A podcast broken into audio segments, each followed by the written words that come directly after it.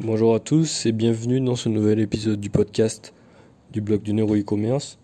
Donc dans l'épisode d'aujourd'hui, ce sera un peu du freestyle entre guillemets.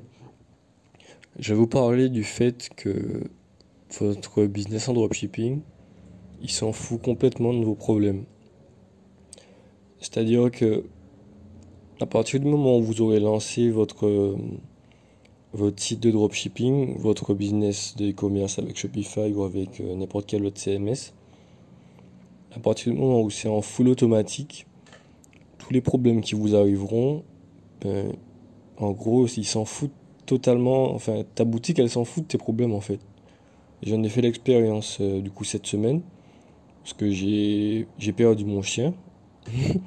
c'est un peu con, mais c'est...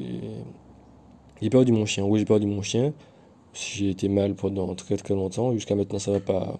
Je suis pas au top. Mais ça n'a pas empêché ma boutique de générer de très beaux chiffres d'affaires.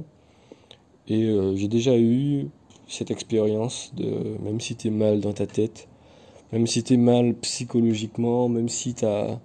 En fait, tout ça, c'est des éléments externes. Et ça n'a, aucun rapport avec ta boutique.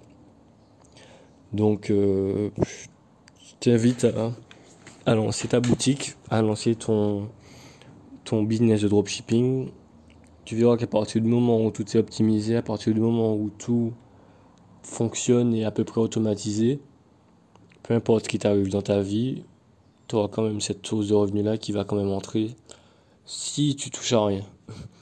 Parce que si tu commences à prendre des décisions sur le coup de la tristesse, sur le coup de l'émotion, sur le coup des, des choses externes qui t'arrivent et qui n'ont rien à voir avec ta boutique, là tu prends le risque de de comment dire de, prendre des mauvaises décisions en fait. Parce que quand tu es dans cet état psychologique t'es pas dans le meilleur état pour prendre des décisions. Les seules décisions que tu as à prendre là concrètement c'est de rien toucher et de passer les commandes une fois que tu, que tu reçois tes commandes tous les jours. Du coup c'est tout pour ce petit épisode du podcast qui est pas très très joyeux mais je trouvais ça assez sympa d'en parler quand même du coup, je vous retrouve euh, pour un nouvel épisode du podcast, je sais pas quand.